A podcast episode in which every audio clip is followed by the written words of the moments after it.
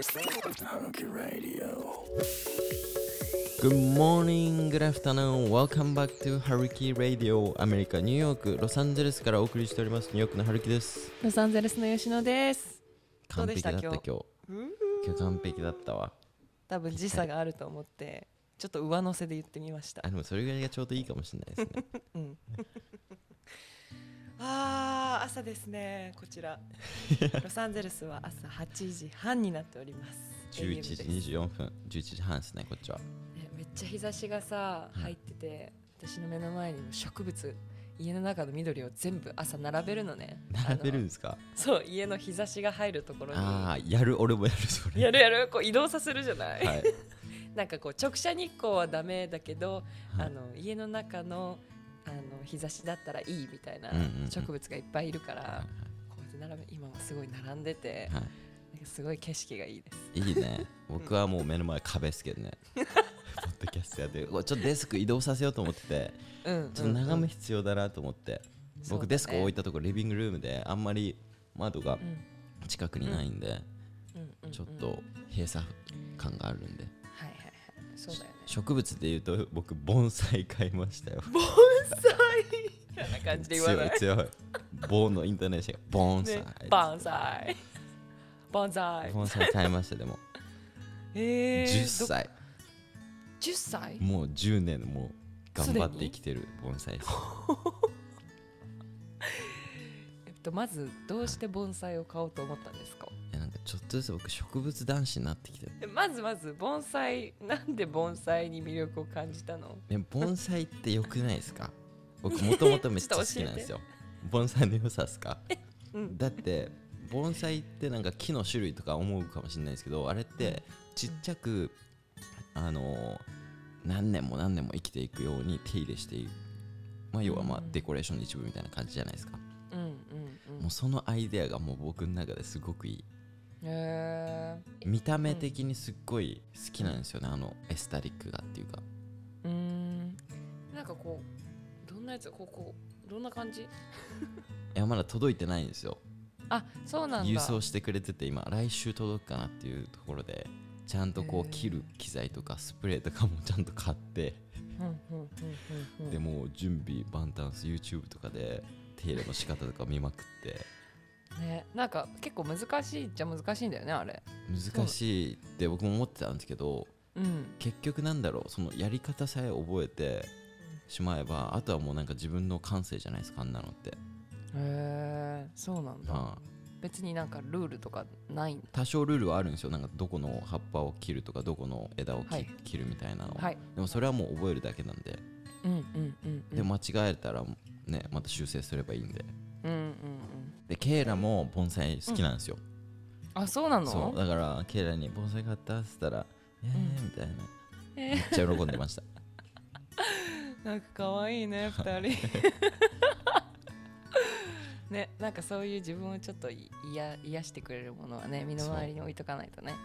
う。ん、でなんかそれを手入れしてる時間とかもうんうん、うん、なんかまたいいなっていうか、こう一人で何も特に考えずにうん。パチパチやってればいいんでっていうか、確かに。私あの今日朝一でやったことがお化粧女の子だと分かると思うんだけどお化粧を落としてなんかスキンケアするときになんかこう顔の汚れを取るっていうステップがあるんですね。トーナーっていうんですけど普段だったらなんかこうコットンを使い捨てでこう使ってそれで汚れ落としてゴミ箱に捨てるっていうなんか作業があったんだけどずっと今までそのコットンを使ってたんだけどそれをコットンでできた布何回も使える洗って使える布に変えたんですよね。使い捨てのコットンだったらもう何十枚って箱に入ってて売っててうん。でそれを使い終わったらまた新しいの買ってみたいな感じだったんだけど今使ってるやつはもうそれ10枚しかなくってそれを何回も使ってまた使い終わったら洗って干して使うっていうやつに変えたのね。はいはい。そしたらゴミが出ないから。はいはい。で今日朝一でその10枚使い終わってなんかそれをまたさ使うのに洗わないといけないんだけどうんうん。それを今日そうあのボウルにお湯入れて手洗いしてで めっちゃ綺麗に洗ってはい干しほ今てあの日の下で干してるんだけど、はい。なんかその作業をしてる間はすごくね あの落ち着いていた。なんかすごい面倒くさいけどはい。なんかこのなんか使ったものをまた洗ってうん。また使うっていうそこに幸せを感じる感じてる。そうなんかあいいなと思って。はいかおむつあるじゃないですか。子育て中のおむつ、はい。あれもなんか布おむつっていうのが昔はあったらしくって。うんうん。そうだからおしめしてまあねあの尿とか出た後はそれをまた洗って火に干してでまた使うみたいなのをやってたんだよっていうのを聞いたことがあっうんてなんかそれをちょっと思い出しながらあなんかいいなとか思いながら。昔の何か生き方って理にかなってますよね、かなってるねなんか今ほどなんだろうなんかエクストリームじゃないよね。なんか便利がすぎすぎますもんね最近は、そうだねそうだね。そうなんかなんかそれを思い出しながら、うん。うん、ちょっとほっこりしても でもなんかそういう時間っていいですよねなんか一人になれるでうん。一、人でなんか本当に何も考えずにうん。作業してる時間とか、僕もなんか朝起きてこうコーヒーとか作りながら、本当にドリッピングっていうんですよね。うん、うん、そうそうそうそうそう。今日なんかそのコーヒー作る紙がなかったんでコップ置いて、うん。その上にキッチンペーパー置いて、コーヒー豆置いて、うん。こう沸騰したお湯をドリッピングしてました、いいよね。なんかみんなどんなコーヒー飲んでるどうやって飲むんだろうね朝家で。大体今もう機械でバンバンバンじゃないですか、チーン。ジョコジョコジョコジョコジョコチ ちょっと待ってチーンはおかしくない？ガチャガチャ。チーンどこチーンどこ？チーンはちょっとねあれやけど。違うそれあれですよ。トーストが焼けた音す。なあそっち？あ一緒にか来るんだね。パンも一緒にパンとコーヒーね。そうそう。なんか機械がねあのアメリカは基本的にみんな結構あまあでも人によるね。オートのあのなんだね機械なんだけど私も最近あのハンドドリップコーヒーメーカーをつい最近注文して、あの今待ってるんですけどもう本当にねお湯を沸騰させてうん。あのねそれこそコーヒーフィルターのところに豆置いて自分でこうやってお湯でかける。でそれをなんかこうトポトポトポって落ちてくるこの 時間結構かかるんだよね。あの電電動のやつより全然時間かかるから、まあ、忙しい朝を迎える人は多分面倒くさいと思うんだけどはい。なんかその瞬間をちょっと楽しみに注文したよっていう話を春樹くんにしたらはい「え俺前からは いそう。ハンドドリップです」ちょっとかっこいいこと言われて。いやベンがずーっとそれでうんうん、うん、ベンコーヒー大好きだから、そうだよね。はい。しかも面白いんですよ本当に部屋とかめっちゃ汚いのに、コーヒーとか作る機材をめちゃめちゃ綺麗に丁寧に洗洗うんですよ。うんうんうん。でね。まあそうやって手で作っててうん。なんだろう最初のなんか朝起きて1時間、2時間って絶対こう携帯見ないようにしてて、うん。携帯見ないでそういうコーヒー作ったりとか、うん。ね、コーヒー作った後はもうメディテーションしてみたいな、うんで音楽聴きながらメディテーションするんですけど、うん。その音楽もフリークエンシーがあってうん。で、うん。どのフリークエンシーがどういう効果があるっていうのが全然違うんですよ、うん。そのヒーリングに効くとか、うん。スリープにいいとか、うん。お金を稼ぐのにいいとか、うん。いろんなフリークエンシーがあるんですけどうん。だからケイラとか働いてる時そのお金をにいいフリークエンシーをずっと聞きながら仕事してたりとかするんですけど、そういうなんかもうマインドセットを作るとこところからうん。朝やってって。うん。で、まあ、メディテーションしてで本当なんかあれですねモーニングルーティンみたいな話ですね今回のうんうんうん。トピック、春樹のモーニングルーティン僕でもこれ全部ケイラからこれ教えてもらったんですけどうんこのメディテーションのこととか、でその後やるのがスクリプト。これがマジでパ本当に強力で、うんスクリプトで何するかっていうと、まあ、ノートに、まあ、自分の成功してる姿を書くんですよ、うん。まあ、例えば、まあ、一例出した方が多分分かりやすいと思うんで例えば僕らはカップルチャンネルやっててで、はい。カップルチャンネルの一番 highest self、俺らの一番高いところどこだみたいな考えた時に、まあ、 million subscriber いるよねっていうまず。うんうん。でもう俺らは million subscriber いるっていうことを書くんですよノートに、うんはいはいでそのマインドセットにも持っていくんですよ。でミリオンサブスクライバーじゃいたらどういう生活を毎日送ってるって思うっていうマインドセットに持っていって、うん。その生活を送っていくんですよ。そのミリオンサブスクライバーいなくても、これって何他他のなんだろう生活でも全然取り入れることできて例えばもうお金持ちになりたいとかだったら、もう俺は1億円毎し毎年毎年稼いでるっていうことを書くんですよ。でそれでじゃあすどういうことしてるだろうって考えて行動していくっていう、なるほどね、はい、それがまあスクリプトっていうすごいやり方なんですけどそれすると何がいいかっていうと、うん。あのやっぱり日常生活を送ってると雑音ってあるじゃないですか。いやそれできないよとかいや絶対無理無理とか、そういう、まあなんかフィアフィアのその怖いから、はいはい。そうやっていろんな人が、うん。いや失敗するよみたいな、そううん。こういうのを全部ノイズって言うんですけどそれをまあうん。キャンセルできるのが、そういううん。自分の朝の 1, 1時間とかメディテーションをして、自分のやりたいことを書いてノートに。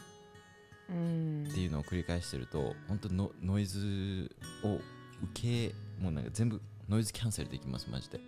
まあそうだよね。はい。確かになんかこう、まあ、スクリプトってかそれを書き出してるってことでしょ？そうそうそううんなんか文字にするのはすごく大事だなって私も思うね。なんかこういね一日もすごいスピードで過ぎていくからさはい。なんか一日の中でこう自分があこれやりたいなとかこうだったらいいなっていうのを思ってるだけだとね、はい。なんかこう忘れがちっていうかはいはい。なんか改めて自分がどうしたいのかってなった時にこう見逃しがちなうんことが結構多いもんね。はいはいちょっと手間かかるけど時間取ってそれをやるっていうのはすごく大事だよね。これマジでそのみんなやってます？お金持ちの人は。最初の1時間朝起きて携帯成功した人たちはもう一切携帯見ないでそういう時間ってあるんですよ。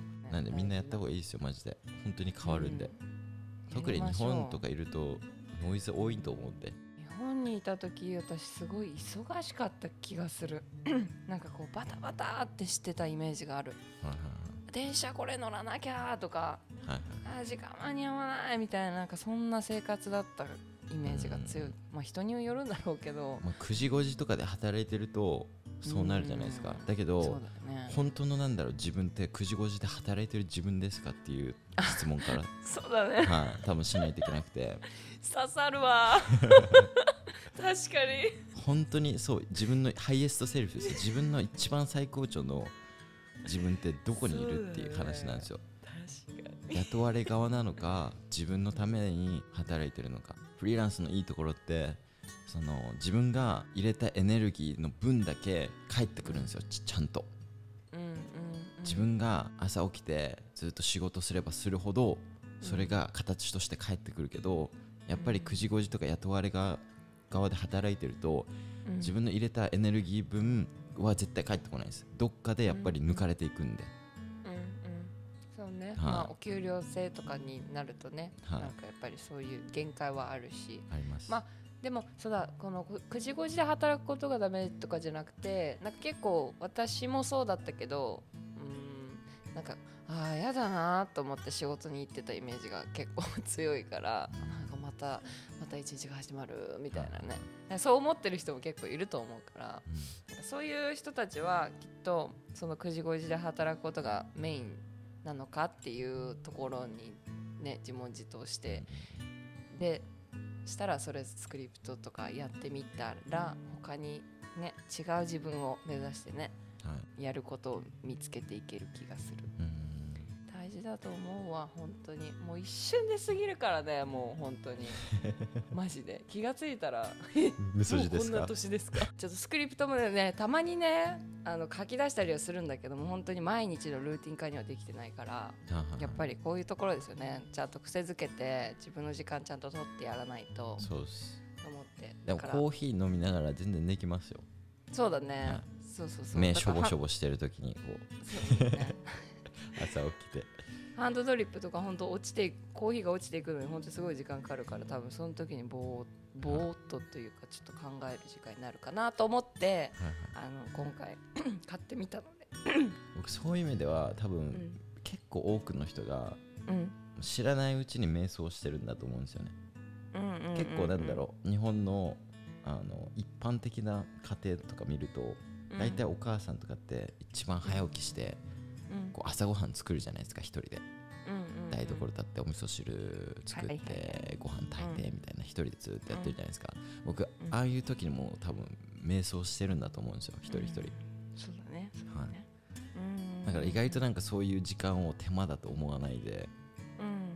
生活に生きてるっていう風にうんうん。こう思想を変えてそうマインドセットもら持てばすっごい有意義な時間なんですよそれって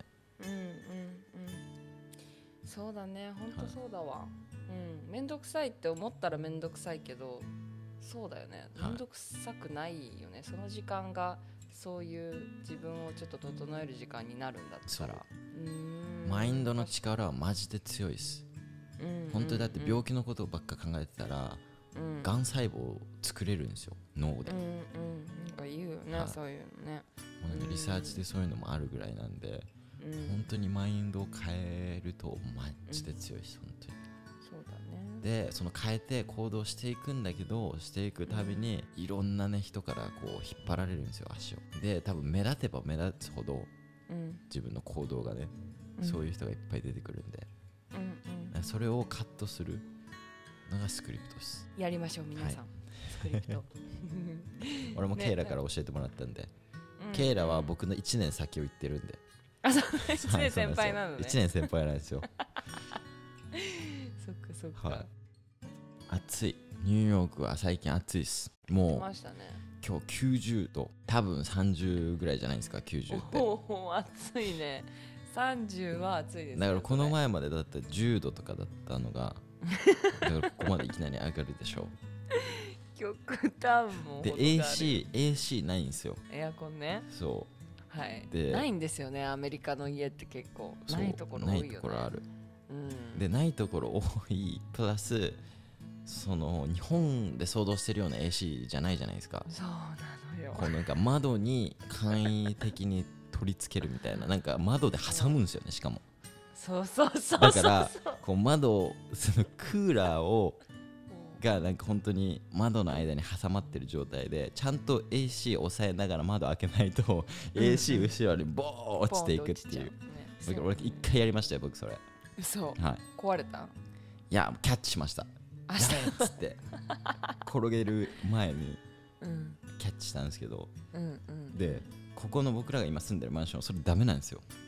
あそのつけちゃダメなんだ。そう窓に AC つけちゃダメなんで落ちるから、はい。うんうんうん。なんでこう地べたに置くタイプのやつなんですけどはいはいはい。でホースでま窓にからはい。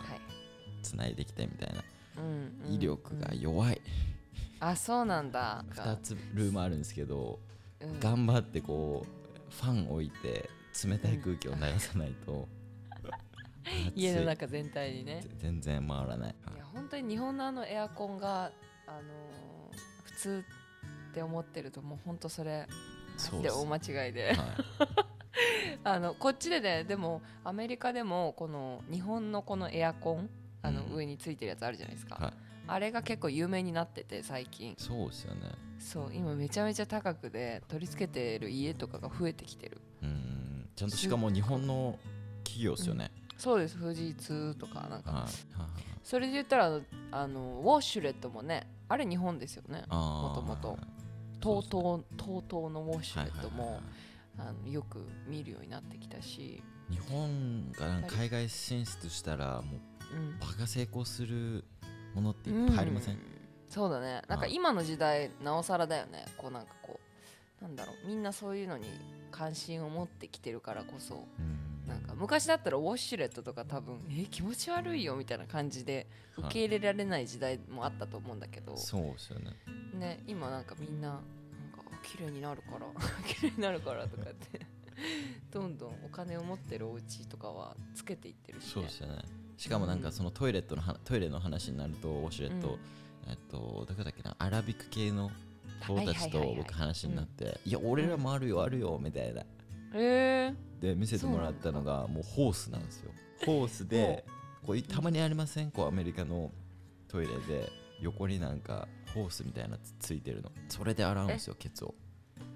自分でこうやってホース持っていくの？そうそうそう嫌だちょっと待って。だからいやいやいやお前らレベルが全然違う。だ原始的だね。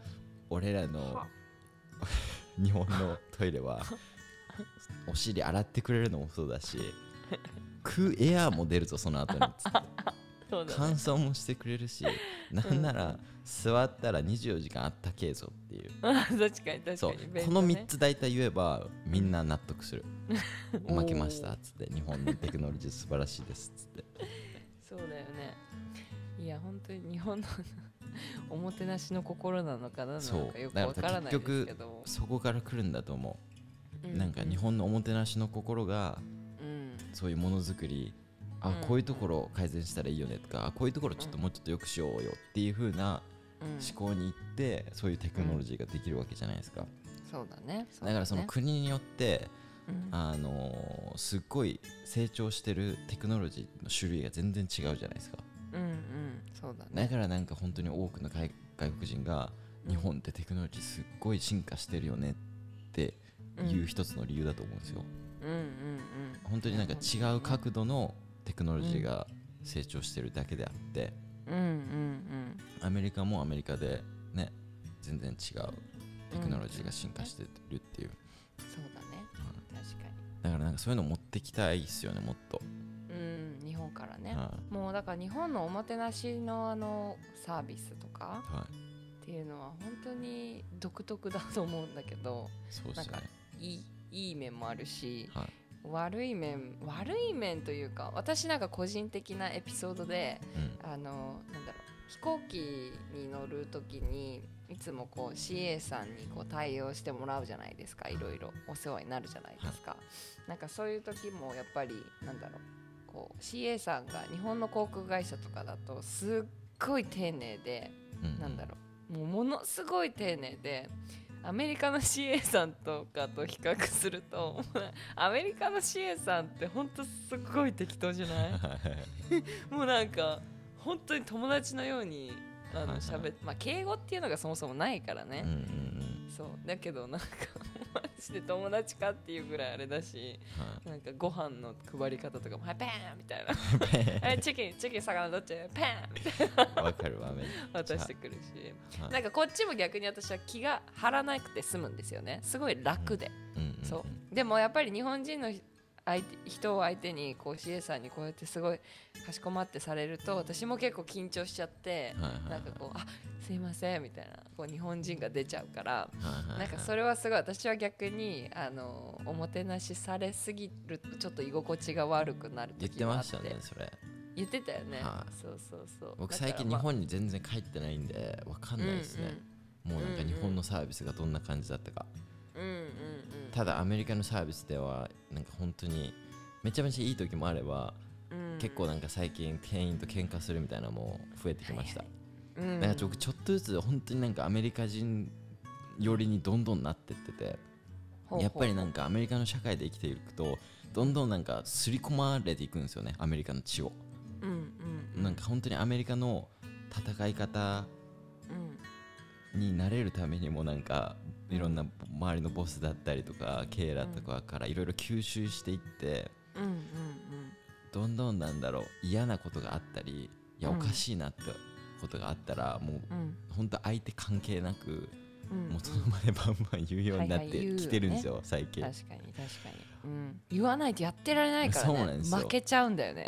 そう言わないとマジで。もう死んでいくよもう本当に。う あの埋め込まれていくから。は 本当そうだよでも。い。はうん。本当になんかそこは変わらないといはい。変えないとやっていけないよねこっちでは。マジで。なんか思ったことをもうすぐ言葉にするみたいな、はいはいはいはいはい。それがいい方向であろうが悪い方向であろうが、うん。口に出すっていう。うんうんしかもなんか最近はうん。なんか昔はあ口に出さないといけないんだなっていうぐらいの考えだったんですけど、最近はもうなんか口に出さないともうムカムカしてくるんですよ、うんうんこう言葉っていうので表現しないと自分のなんか気持ちをホールディングバックしてるのがもうなんかできなくなってきてました最近、はいはいはい。いやそうだね。はい。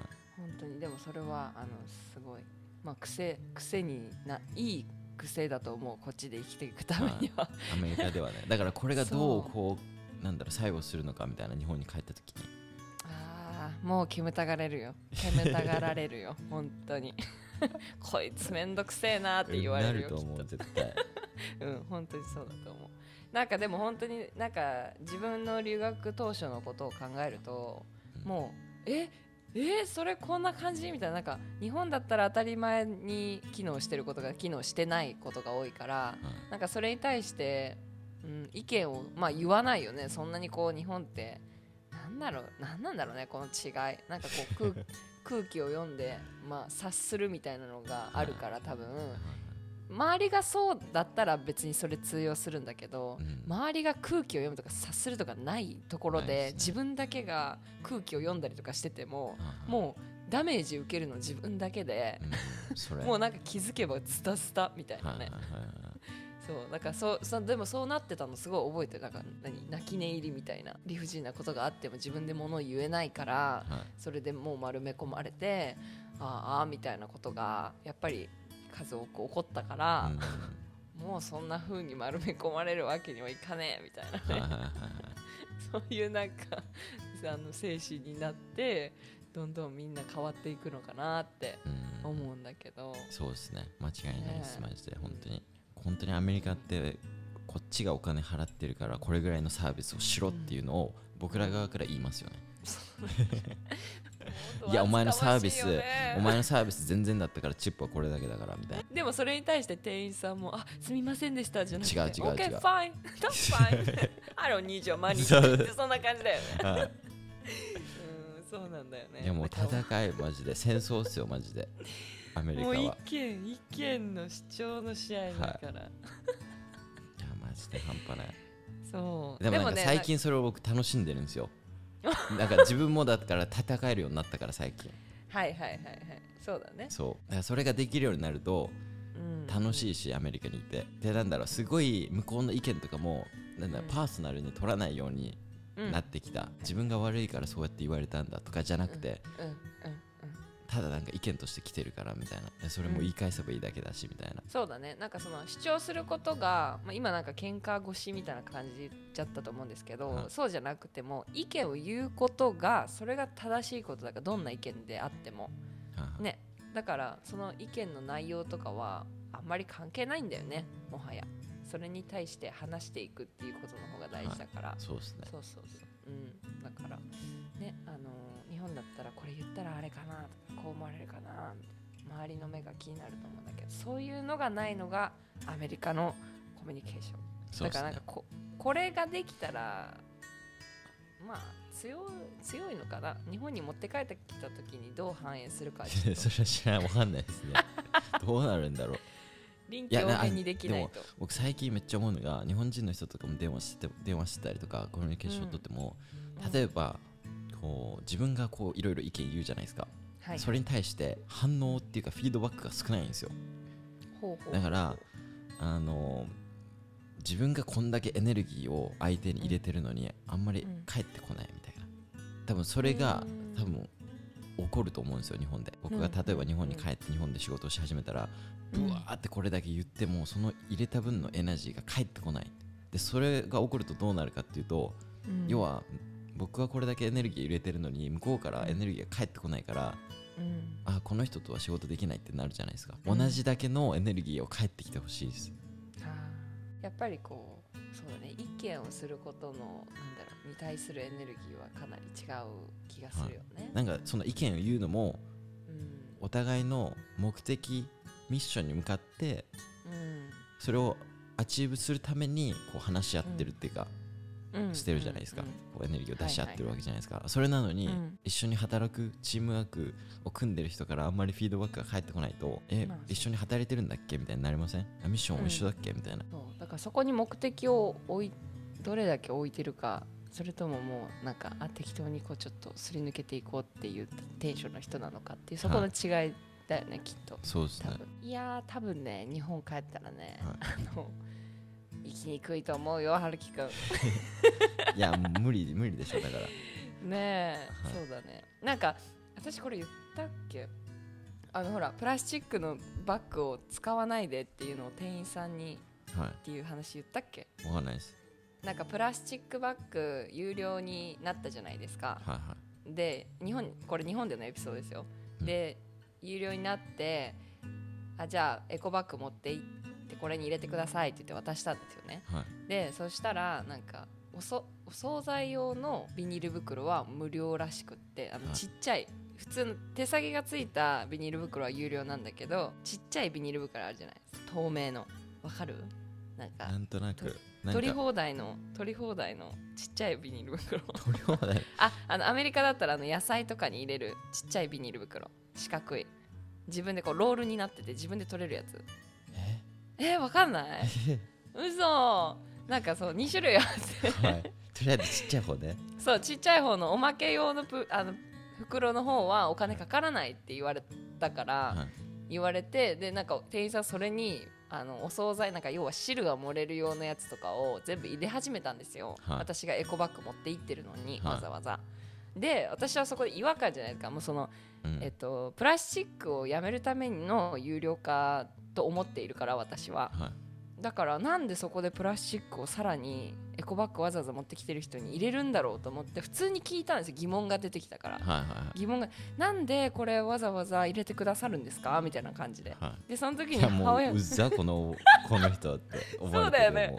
そう。でもこっちは普通になんて喧嘩腰とかじゃ全然ないよ。私そんなことしないのであの普通に疑問だったから。でもその疑問を疑問と思ってないですからね向こそうなんだよね。いや誰がそういうふうになんていうのこういう方針なんですか？みたいな感じで聞いちゃってそしたら私自分の母親とそこにいたんだけどもうはい。母親が、ま、もうお願いだからやめてよ。やめて恥ずかしいからとかって言われて、はもうこうやめたんですけど別はい。にそこで。別になんかその問題を起こそうとしてるわけではないんですけど、ただなんかえなんでだいしかもさ多分帰ってこなかったでしょ答え。だかあ帰ってこないですね。はい。らそういうことなんですようんそうなんですよね。店員さんはもう言われたようにやってるだけなんではい。まあそれを分かってたんで方針その会社の方針なんだろうなと思っ会社なのか？そうそうそう。って思ってなんかはい。どういうあれで教えられてるんですか？みたいな。マネージャー呼んでくださいっつってすぐ どういう方針ですかこの会社は？いやすごい疑問だったの。私もそこにかん、あなんていうの結構ちゅ着目してたからこそはい。気になって聞いちゃったんだけど、い。やでもそういうことですよ。ねなんかグローバルスタンダードみたいなのあるじゃないですか、うんうんうん。それにマジで遅れてる本当に日本は、うんうんうん。でそのガッキーと、うん。えっと西野さんでしたっけ？違う、えー、星さん。なんか結婚したじゃないですか。星野違源星野源さんか 星さん。星さん。はいはい。でヤフーニュースで、うん。えー星野源さんは非イケメンだって書いてあってはあ非イケメンな非イケメンなのに人気な理由みたいな見出し。僕ツイッターでマジで反論して反論したんですけどうんうん。もうなんかありえないじゃないですかアメリカでそんなこと。うん。まず見た目のことについてコメントするうん。ジャッジメントするっていうのはうん。もう超タブーだし。そうだね。すぐキャンセルじゃないですか。ね。はい。それを東洋新聞かなどっかがやってるんですよ。うん超大手のメディアが。うん。いやそれまず分かってないのかなっていう。うんうんもうそこから疑問。うんいやそうだよね。はい。でまたそれを見たそういうメインストリームを見た人たちがああそうやってコメントするの OK なんだってなるじゃないですか。うんうんだからこそ日本でのジャッジメントって今でも消えないしうん。うん多分これから消えるのも時間かかるんだろうなっていうのがうん。すごいふつふつと感じましたそ,、の時に。ねやっぱメディアがそういうスタイルになっちゃうとやっぱりそこの影響ってでかいですからね私たち。ちゃでかい。うん。いやほんと失礼失礼な話だよね本当に。もうすごい星な野源さんからしたらでなんだろう、うん。そういうコメント来るのは有名税だとか。で僕もコメントでなんかにアメリカだってアメリカでこれやったらすぐキャンセルになるぞみたいなことも書いたら、うん。いやここ日本だしみたいなコメントも来てたりとか。そういうことだよね、はい。うん。まあここ日本だしって言われたらなんかもうあじゃあやっててくださいってなりますけど、そう。まあだからでもそうなるのかうん、でも星野源さん側の気持ちになってほしい。いやそうだよでそれを OK としてきたすることによってうん。何百何千万人っていう人がどっかで傷ついてるんですよ。うんうんうん。そういやう見た目のことでジャッッジメントされて。うんうん。やっぱりなんかにそうそうそう。アメリカにニューヨークにいてそれこそ日本が息苦しかったから出てきたっていうエピソードとかもいっぱい聞いてるし見てるんですよ。うんうん。で本当にみんなが想像できる想像できない以上のレベルなんですよ。なんでそういうの見てるといやー日本でく同じように苦しんでる人いっぱいいるだろうしニューヨークとかに出てこれた人は良かったけど出てこれない人もいっぱいいるだろうなっていうのも思うし、うんそうだからそれ見てるとねマジでいやーちょっとねうん。変えないといけないなっていうのは思います、うん。なんか捨てられないっていうか日本も、うん。もう僕が育ってきた世界だしおかしいっていうことにまず気づけてないじゃないですか。うんうんうんだって選べました？どんな体に生まれてくるかって。うん選べません。性そうですよね。別も選べません。そうですよね。顔も選べません。はい。学校も選べません。家族も選べません。でどこの国に生まれてくるかも選べません。はい。そんな状態でねそんな見た目のことジャッジメントされたらどうすればいいのっていう。うん。やっぱりなんかあれだよね。すごく上辺だと思う。なんかこう見た目なんてどうでもいいじゃない？普通に。は人と付き合う時に、はい。付き合うとかまでいかないのか。こう人と人同士がコミュニケーションする時にいはい。見た目とか性別とかそういうものは何？ただただの飾りではい。あの中身というかなんていうの？そのこの人と話してどんな話ができるかとかさ、なんかどういうあ、まあ、やっぱり価値観が合うとかさはい。はいやっぱそれじゃないのっていつも思うんだよねこう人と人だからちょっとよくわかんない。なんかこう見た目のこと言う人とかは同性結婚はダメとかってはいう人とかも、同性結婚はそのメアリッジっていうのがうん。本当に宗教じゃないですか、で、うん。その宗教の教えをずーっと教え守ってきてる人からするとうん。その結婚っていうのはあの、うん。リプロダクションのために行うものっていうような考えがあるからそれができないそれこそ男男女女だとうん。その宗教を信じてる人たちからすればちょっと待ってよっていう疑問が生まれるのは納得ですよね。うん。だからそのメアリッジっていうのじゃなくてうん。なんか違う形を作ればいいと思います、その同性同性婚をまあなんか違う形でリーガライズさせてですれば、うん。そのまあクリスチャンだったりっていう文化をその、うん。まあ取ってないっていうか、まあ、メアリッジっていうのはそういう宗教が入ってくるんで。だから難しいですよ。やっぱりなんかみんなを納得させる、うんそうだね、はい。それはね無理だと思う、はい。なんかもうみんな違うしね。背景の考え方も。作らないといけないと思う。それはまた別で、そうだね、はい。だからまあなんかなんだろう。やっぱりでもそういうさ例えば結婚したいのにできないとかさはで悩んでる人たちもたくさんいると思うんだよね。だってはい。普通に好きな人で愛しているのにうん。結婚っていう形に持っていけないとかってすごい辛いことじゃない？普通に考えて。どう考えてもそうですよね。でもなんかそれに対してなんで？って思う人たちがなんだろう集まってまあやっぱりそういう同じ感覚を持ってる人たちが集まって何かをこうコミュニティを作っていくところからしかやっぱり何か新しいことを作っていくっていうのは難しいよね。ね。だからうん、なんかもう今までこう来てるっていう固定概念がある人たちからするとそれを変えるのが難しいとか嫌だっていう人たちからするとそれを変えていくっていうよりかは LGBTQ とかね。そうだね。コミュニティできてねまあでもその活動とかを広めたりするのができるのって内側じゃなくて外側なんですよね。うんだからそのコミュニティに入ってない人がどれだけこう認めていくかっていうのがやっぱりキーになっていくし、そうだね、はまあその中で多分その LGBTQ のなんだろう形っていうのも多分作らないといけなくてその他の宗教の形っていうのを盗むじゃないけどそういうね取り合いになっちゃうから結局まあなん。か、うん、幸せに生きてるだけでそれでいいと思う。私からするともう本当にもうみんなもうそう。いうのやめようよって思う。やめようよ何でもいいじゃないもうほっといてってなりますよね、はいそうですね。